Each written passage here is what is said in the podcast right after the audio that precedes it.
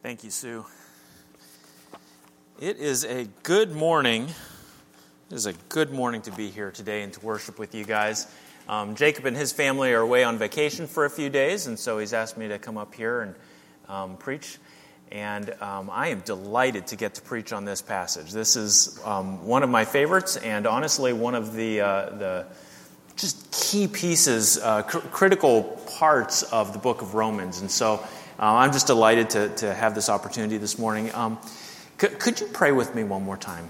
Um, let's pray. Our Father, um, Lord, we are looking at uh, some just very important ideas that you have laid down in Holy Scripture for us, Lord. These are incredibly practical things.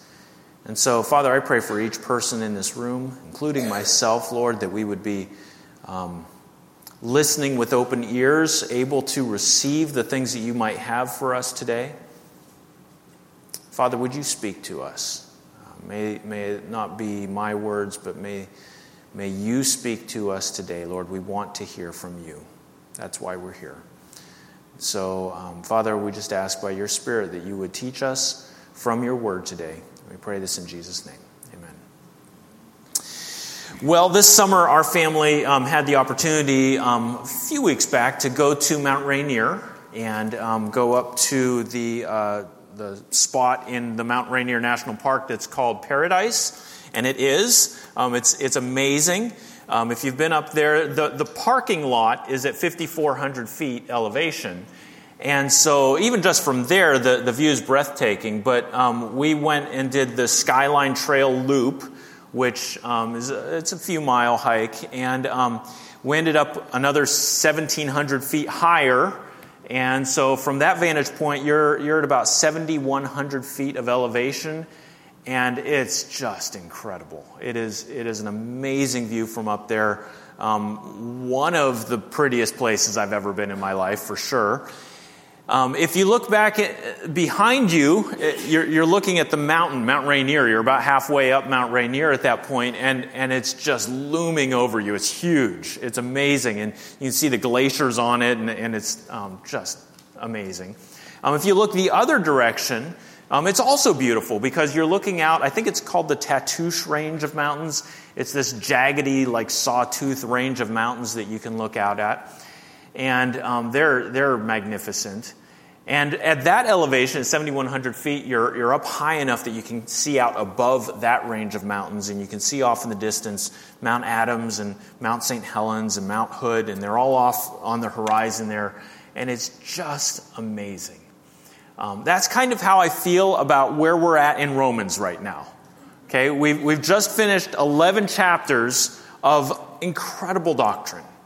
Uh, Paul has laid out for us uh, the gospel in just incredible clarity and with um, just, just an, in a way that reveals to us just how much is there. Right? It's like looking back at Mount Rainier and realizing, man, it would take you forever to try to explore all of that. And you realize, wow, what, what Paul has laid out for us is quite magnificent. But now in chapter 12, we are turning our attention the other direction. And it's also amazing. And what, what we're seeing as we look out this way is that we're moving from theory to practice.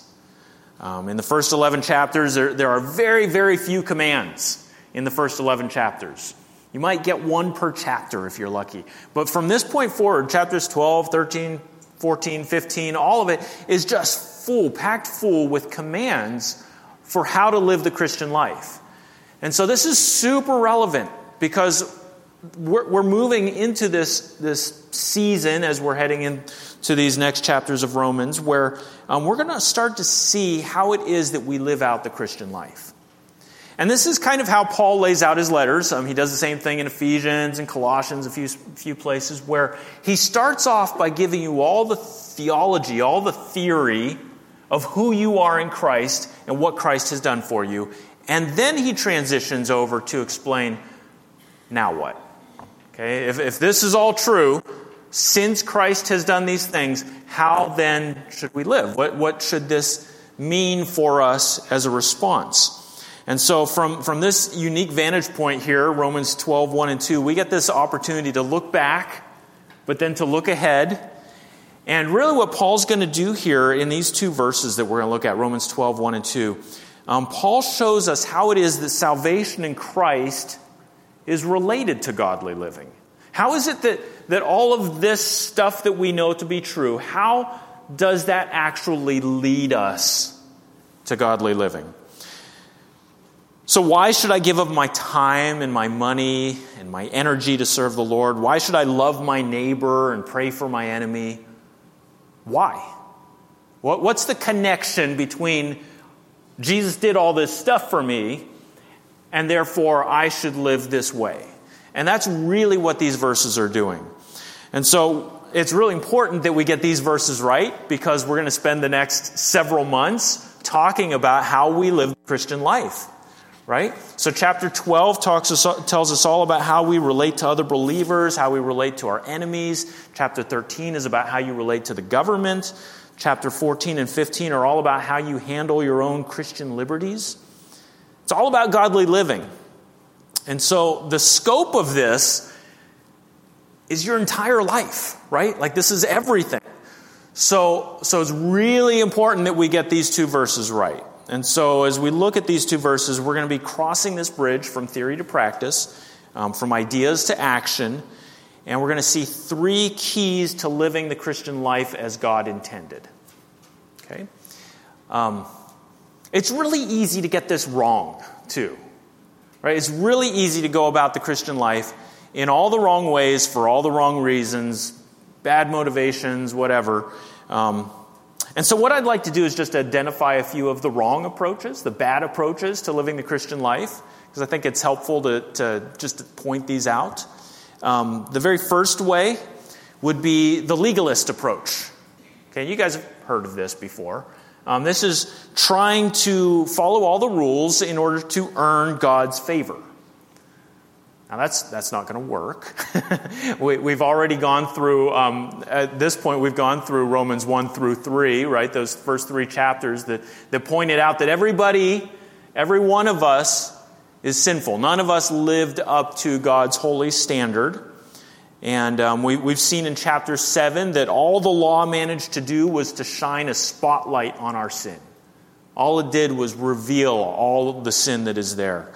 And so the legalist approach is just doomed from the beginning because you can't do it, right? We're never going to get there. We're never going to be able to live up to that standard. And so that's, that's a, an approach we shouldn't go down. Um, the second one that I would point out is the counterfeit. Okay, this is the fake it till you make it approach. Right? So, I mean, you don't actually want to live for Christ, but seems like it's the right thing to do, and so you're just trying I guess I'll just keep doing it until maybe someday I start to feel like it, right? Um, doing some of the right things, but maybe your heart's not in it. The third one is what I would call the slacker. this is the person who's just getting by, right? You know, um, and I think this is where a lot of people live. Maybe you know this person, maybe you are this person. Um, you're just trying to get by. I mean, you figure that, that you've been saved by grace, and you're not a serial killer, so you're probably okay. Right? Like, why, why work extra hard when it's, I mean, do you really need to? So, this person's kind of the opposite of the legalist. The, the legalist is thinking, if I can work really hard, I can earn God's favor. He's going to be really pleased with me. And the slacker approach is kind of the opposite. And I don't know, does this person even really care that much about trying to impress God or trying to please God, live in a way that's pleasing to Him. So the slacker is just kind of getting by. Um, the fourth one that I would point out is the good kid. Okay? And the good kid goes to church and does these things because grandma says so. Right? Grandma says you have to go, and so you go to church. And to, to be fair, this isn't just Christians that do this, right? So um, people around the world stay true to their religion because family pressure kind of makes it so they have to right because you gotta you gotta have thanksgiving dinner with them and, and you don't want to hear about it again so okay fine i'll go to church or I'll, I'll stay involved with this thing so so there's four different bad approaches that I would point out, and there's probably more, but let me point this out. None of those is rooted in the gospel. None of those is rooted in the gospel. Um, last week, Jacob reminded us that God cares about how we think. Um, it matters what you believe. And Paul, in this letter to the Romans, has just spent 11 chapters explaining the truth of the gospel because he wants us to think correctly about these things. And so, what we're going to see this week is that gospel thinking leads to practical results. Right? So, if, if we have the right understanding of the truth of what God has done for us through Christ, that ought to influence how we live. And so, we're going to see these three keys to the Christian life. And the first one of those that I want to point out is that the Christian life should be lived with a settled confidence in God's mercy. Okay, a settled confidence in God's mercy. So Romans 12:1 begins this way. It says, "Therefore I urge you, brethren, by the mercies of God." Let me just pause right there before we go any further. Um, when you see a therefore, you should always ask what it's there for. Right? So therefore always points back to something. And so the question is, what is he referring back to? And in this case, it's the first 11 chapters, right? He's not just looking at, at just what immediately preceded, he's looking back at everything he has said up to this point. Okay, so when he looks at that, he's looking at this, this big picture. And as a reminder, let me just real quickly go through what Paul has said up to this point. So, Paul talked in big pictures about sin and salvation and the sovereignty of God. And so, chapters 1 through 3, he talked about sin, and he made it clear that God isn't impressed with any of us. And so, whether, whether you're a pagan idolater or you are a good rule following religious person, either way, we've fallen short of the glory of God. Um, in fact, Paul goes so far as to say that there is no one who seeks after God. None of us. So we may appear to do so, but ultimately we're in it for our own motives, right? Apart from Christ, there is no one who is righteous, not even a single person. And so that's the bad news, right? That's, that's the bad news. But the good news is that the righteousness of God is made available to all people on the basis of faith in Jesus Christ. And so the way to get right with God, not any of those other approaches, but the way to get right with God is to put your trust in Jesus uh, trust in Christ for what he did for you at the cross. Recognize that he paid your debt, that he appeased the wrath of a holy God, that he made it so that you could be justified. And we talked about that word justified. Justified means to be declared righteous. It's kind of a judicial term, something you'd hear in a law court. And so it means to be declared righteous. It means to have Christ's righteousness given to you as a free gift right? So you don't, you don't earn God's righteousness, it's given to you as a free gift, which is what Romans 5 says, where Paul says that this is it's a gift. It's something freely given. Um, as, a, as a side note, how many of you have ever done any business travel? Few of you? So I've, I've gotten to go on a few business trips where, you know, the company pays for it. And it's always kind of fun um, because, you know, you go get lunch and that's paid for, and you fly on a plane and that's paid for, and you stay in a hotel and that's paid for. You don't have to worry about anything, right? If you're a kid in growing up still, right? There's a few here. You've kind of got that all the time, right? But for adults, it's a rare occasion. So when you get to go on business travel, it's really fun to know, like, I don't have to worry about anything. It's all paid for. It's just taken care of. And that's really kind of what Paul's describing in those first five chapters of Romans, right? It's, it's paid for, right? So, you know, excuse me, sir, where's your ticket? Uh, oh, yeah, Jesus paid for that. I got that, right? Like, like you don't have to worry about trying to earn your way in, it's already paid for.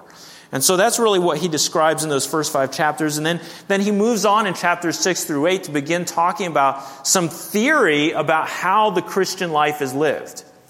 And what he tells us there is that we do not live a godly life through our own strength and our own efforts. It's by the power of the Holy Spirit, which is what Romans 8 is all about. And the amazing thing in Romans 8 is there are no commands. Right? He's just simply telling you this is how it is. The Holy Spirit lives through you, and it's incredible. And He makes a godly life out of you. And then chapters 9 through 11, Paul's dealing with his own concern for his people, Israel, and really the, the deep burden on his heart for them. And the big question, right? Has God like given up on his people, or are, are they uh, excluded from his promises? And the answer is absolutely not. They, they are both in the past and present and future. God is being faithful to them, and there is still hope for them. And in the, in, the pic, in the big picture of all of it, we see the sovereignty of God on display and the faithfulness of God on display in, in just amazing ways. And so, Paul then gets to the end of all that, right? And here in verse 1 of chapter 12, um, he summarizes all of that stuff, right? All of the first 11 chapters he summarizes by this phrase, the mercies of God. Therefore, I urge you, brethren, by the mercies of God. And so it's on the basis of God's mercy that Paul's making this appeal. He's not trying to get you to, to be good in order to get God on your side or, or earn your way or something like that. Um, and what that means is that as we approach the Christian life, we can approach it with this settled confidence in the mercies of God. Right? We're content. All is well. God is for me. He has acted on my behalf. He sent his son to pay my debt, not just mine, but, but ours. God loves us.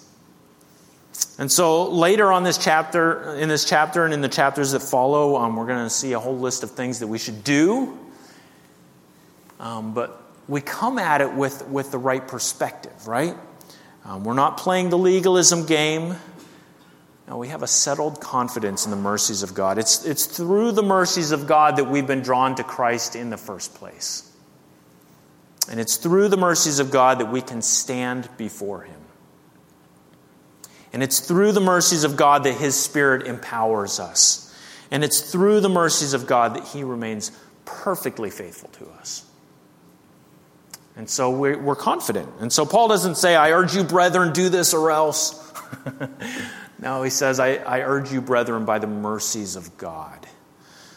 And so the foundation for, for the entire Christian life, everything we do, should be this settled confidence in what Christ has done for us. And so, um, Romans 5 1 and 2, I just want to read because it's, it's the same point that I think Paul is making here with this phrase, the mercies of God.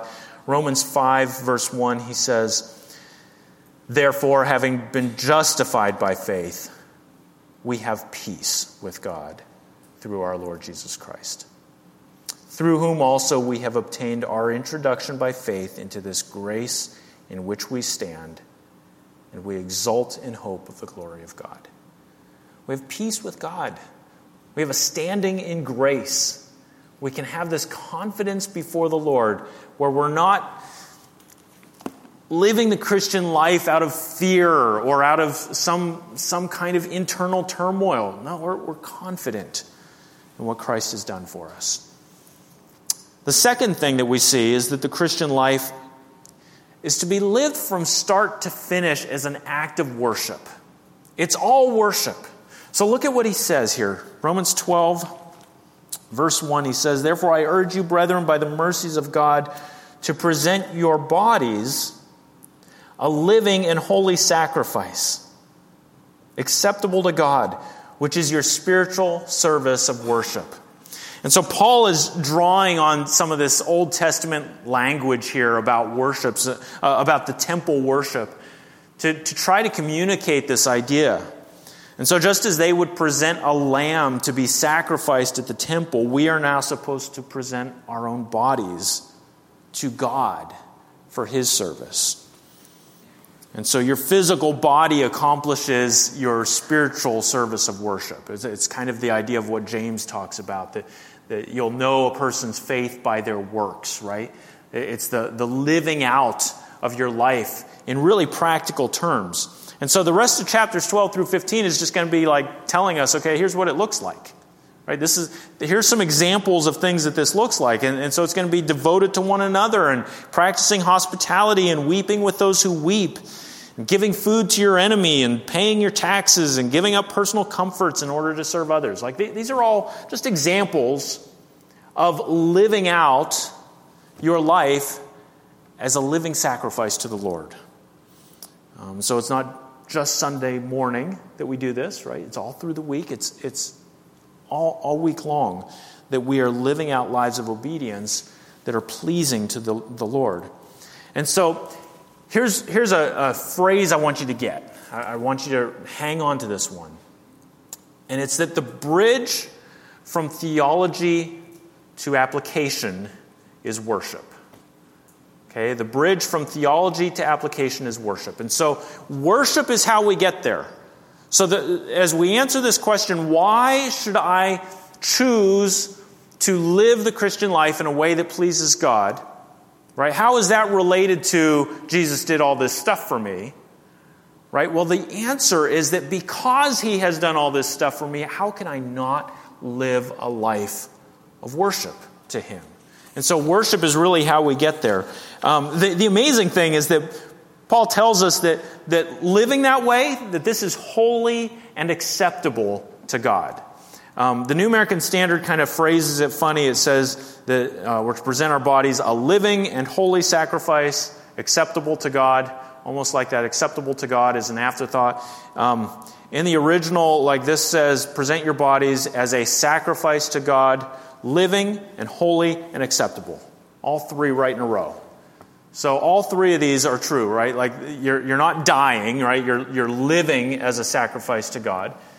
But it's also true that this is holy in God's sight, and it's also true that this is acceptable or well pleasing to Him.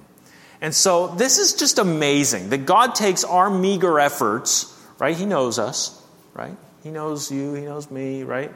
We're, we're not that amazing, but He looks at those and He says, This is well pleasing to me. And man, that's encouraging. Uh, if you read the Old Testament, the, the list of regulations surrounding Old Testament worship is mind boggling and hard to read through. And um, one of the regulations or one of the requirements was that this had to be a lamb that was perfect and spotless and unblemished. And the only way Jesus can look at our sacrifice and say that that is perfect and spotless and unblemished is if the righteousness of Christ has been credited to us. Right? So when God looks at our efforts as a living sacrifice, he says that's holy and that's well pleasing in my sight. Which is so cool. right? Like that's just incredible that he looks at us and sees it that way. Um, it's also the most reasonable thing to do. So um, here it says, uh, This is a holy sacrifice acceptable to God, which is your spiritual service of worship. Most translations translate that word as reasonable. Um, the New American Standard translates it as spiritual, not in the sense of like mystical or like out there, but more like this is the inner motivation of the heart as opposed to some kind of an outward thing. So, so inwardly, this is the thing that is the motivation for you, and it's the reasonable thing to do. So, in view of God's mercies, the only reasonable thing to do, the only thing that makes sense, is to offer up your life as a living sacrifice. How could we do anything else? And this is really the consistent teaching of the New Testament. So, a couple other verses that we'll look at just briefly here. Hebrews 13, verses 15 and 16 says this Through him, through Jesus, then, let us continually offer up a sacrifice of praise to God. That is the fruit of lips that give thanks to his name. And do not neglect doing good and sharing, for with such sacrifices God is pleased. So, this is through Christ, through him, that we accomplish these things. And he's able to say that these things are sacrifices pleasing to the Lord, right? So, both the the giving of praise to God from our lips, right? That is pleasing to the Lord, but also the doing good and the sharing, right? These activities that we do with our bodies, these things are pleasing to the Lord. Um, consider Luke 9, 23 and 24, where Jesus says, Jesus is saying to them, If anyone wishes to come after me, he must deny himself and take up his cross and follow me. Take up his cross daily and follow me. For whoever wishes to save his life will lose it, but whoever loses his life for my sake, he is the one who will save it. And so you have, again, Jesus saying much the same thing, right? We need to live our lives completely for the Lord. Um, it's kind of a sacrifice. We're giving our life, we're willing to lose our life for his sake. And so I think it's worth asking the question is this how you view your life? Right? When, when you think about your own life, is, is this how you think of it? As a, as a living sacrifice, that, that it's all for God? Um, have you ever told God, I will, I will do anything, I will go anywhere, I will serve anyone that you call me to? Kind of the blank check. Have you ever written a blank check to God and given Him your whole life? For some of us, that might be a pretty terrifying proposition. Because you know just deep down, like you're just scared that God's going to send you to Afghanistan, right? He's just going to send you to Afghanistan and then you're going to be stuck there. Um, I, I, think there's, there's this fear that some people have that, like, God's not really in your best interest. And so if you give him your whole life, then who knows where you're going to end up.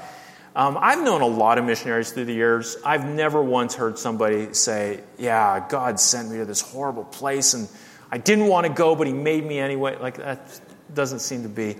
Um, the phrase that I've heard is that, um, the, that, that God lines up the deep joy of our heart, the deep joy of our heart in Christ, with the deep need of the world around us.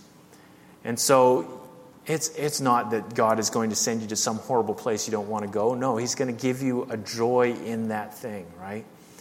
Um, but some of us, you know, are, are, reluctant to give God our whole lives because we're afraid. You know, what, what if God doesn't do what we want to do, right? And we're still under this impression, I think all of us, um, this impression that we're in control of things, right? We, we forget that God's in control. He could send us to Afghanistan anyway, right? But um, I think it's important to remember what Jesus said. He said, Whoever wishes to save his life will lose it. But whoever loses his life for my sake, he is the one who will save it. There is no better place to be than serving the Lord right where he wants you. And so Romans 12:1 that we've been studying, that we've been looking at, is telling us that gospel thinking should have practical results in your life. It should lead to you living your life as a sacrifice to God. That you're, you're living all of it as an expression of worship to Him. That's how it should go, right? That's how, how this should look. Um, J. Vernon McGee was a famous radio preacher, um, passed away many years ago, but he was, um, among other things, famous for saying that the problem with living sacrifices is that they keep crawling off the altar. Um, maybe you felt like that. Um, Maybe yesterday you were fully committed to Christ, but today you're struggling with it a bit. But, um, but it, it is an ongoing thing that we are continually having to give of ourselves to Christ. Um, the third thing that we see that I want to point out in this passage, um, really in verse 2 here, is that the Christian life requires a completely new way of thinking. Radical change in our way of thinking. And so Romans 12 2 says this. Do not be conformed to this world, but be transformed by the renewing of your mind, so that you may prove what the will of God is, that which is good and acceptable and perfect. Now, there's actually two commands here, right? That, that together kind of communicate the change that needs to take place. The first command is don't be conformed to this world. And man, that takes some intentionality, doesn't it? you have to work hard to not be conformed to this world because the default setting is that you're just going to go with the flow. You're just going to be conformed to the world around you. You're going to do what everybody else does. And so Paul has to tell us do not be conformed to this world because otherwise we would, right? Um, if we don't intentionally resist the views and the values of the world around us, um, we end up thinking and acting more and more and more like the world does. And so over time, we begin to rationalize our sin. It's not that big of a deal. Everybody's doing it, right? Um, we begin to build our lives around idols. Uh, we begin, begin to develop an apathy toward God. Um, I have long thought that one of the worst things about TV is not all the cussing and all the other stuff that's on there. It's the fact that they live their lives completely without God on television, right, or movies or whatever. Um, you, can, you can get by without God, is kind of the worldview there, right? And if we're not careful, that influences us right? And it's not just TV, it's, it's the world around us, right? It's our friends, it's, it's everywhere we go. Um, we can de- begin to develop this apathy. And so the second command, follow up, is be transformed by the renewing of your mind. And so instead of being complacent and um, just giving into these pressures, we're to yield ourselves to a different pressure, which is the pressure of the Holy Spirit to conform us to Him, to transform us into the likeness of Christ. And so, a really great place to start with that is reading your Bible, right? So, Psalm 119, 9 through 11. How can a young man keep his way pure? By keeping it according to your word. With all my heart I've sought you. Do not let me wander from your commandments. Your word I have treasured in my heart that I may not sin against you. So, how do we get to godly living? How do we transform ourselves? It's through the renewing of our mind through God's word, right? But let me point something out with all of that. Um, I, I, think for many Christians, there is a, a disconnect between what we say we believe and the way we act. Um, we absolutely need God's Word, right? But we need God's Word applied to our lives, changing us and transforming us into His likeness. So it's really easy to know some stuff about something without actually believing it at a deep heart level. And so, what we're being called to do here, what, what this is saying is not don't be conformed to this world, but be transformed by renewing a few, or, or by uh, memorizing a few Bible verses. Right? Be transformed by memorizing a few Bible verses, or, or be transformed by, by reading one chapter a day. Right? Those are helpful practices, don't get me wrong, and I think you should. Um, but what he's saying is be transformed by the renewing of your mind, by changing the way we think, right? The way we view the world, the way we believe things to be. That needs to happen. So when God tells us that sin will enslave and kill you, we need to stop rationalizing about it. We need to like really take seriously what God says about sin.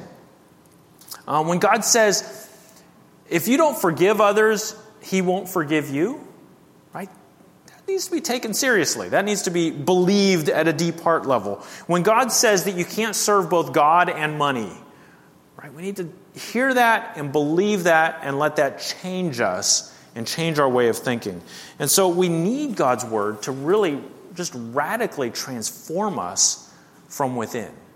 And so that's really what's being described here. And what he's saying is if we are transformed, through God's Word, through, through a renewed way of thinking, through really taking 11 chapters of doctrine, right, and applying it into our own thinking, that if we can do that, then we will be able to prove what the will of God is, that which is good and acceptable and perfect. And, and that word prove there um, gets translated in all different ways depending on which um, translation of the, the New Testament you have, right?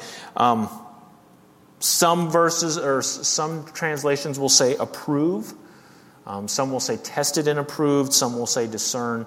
Um, what this is saying is that you will be able to understand, discern what God's will is, and you're actually going to like it. You're going to approve it. You're going to see it as a good thing.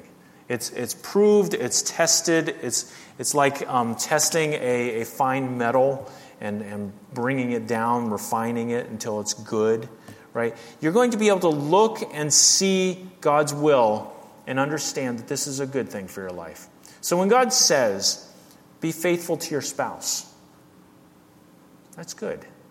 That is a good thing, right? When God tells you to resist temptation, you're going to say, yeah, that's, that's right, I should right? And you're going to be able to understand that. So you're going to experience that in your own life, but you're also going to display that for those around you. And they will get to see that the will of God is good. And it's going to be demonstrated in your life. And really, that's what, in the chapters that follow, we're going to be looking at, at what that looks like lived out again. Um, so we need this change in the way that we think. And so, if we allow our thinking to be transformed, um, we will be able to um, actually live out a life that is pleasing to God. So, three things. Let me just review briefly here. Three things that God intends for us as Christians living out the, the Christian life. First, we have this settled confidence in God's mercy, right? That we're not unsure and uncertain about where we stand with God. Second, that we view our lives as an act of worship, not just Sunday morning singing songs, that is a part of worship, but more than that. It's our, our whole life. Everything that we do is an act of worship. And then, third, that, that this requires us changing our way of thinking. Right? We're not thinking like the world anymore, we're thinking as Christians. We're thinking through the gospel in a way that transforms the way we live our lives. And so, um, as we move on over the next couple months, we're going to be talking a lot about application, about living out the Christian life. And it might be that some of you will start to get a little uncomfortable because we keep telling you things that you need to do, right? Or Paul, not us, but, but Paul keeps putting this emphasis on doing. Um, but as we go, it's important that we remember the heart behind all of this. All of this is worship. Every last little bit of that is an expression of worship. And so I want to I want to just ask that question again that I asked earlier. Do you picture your own life as a living sacrifice, completely lived for God? Have you gotten to that place where you've said, God, I'll go anywhere, do anything. I will live how you want right here or on the other side of the globe or, or whatever you ask of me. Lord, I'm ready to do it. Um, because that's really what this is about presenting your body a living and holy sacrifice pleasing to the Lord. And so, if you've never done that, I'd, I'd encourage you today take some time away with God. Um, get away with Him, spend some time in prayer. Um, most of us have Sundays off, so it's a good opportunity to spend a little bit of time this afternoon in prayer with the Lord, um, talking with Him letting him know if you're ready to do this. Um, if you'd like to talk to somebody after the service, um, I'll be around, um, or most everybody here would love to talk to you about that.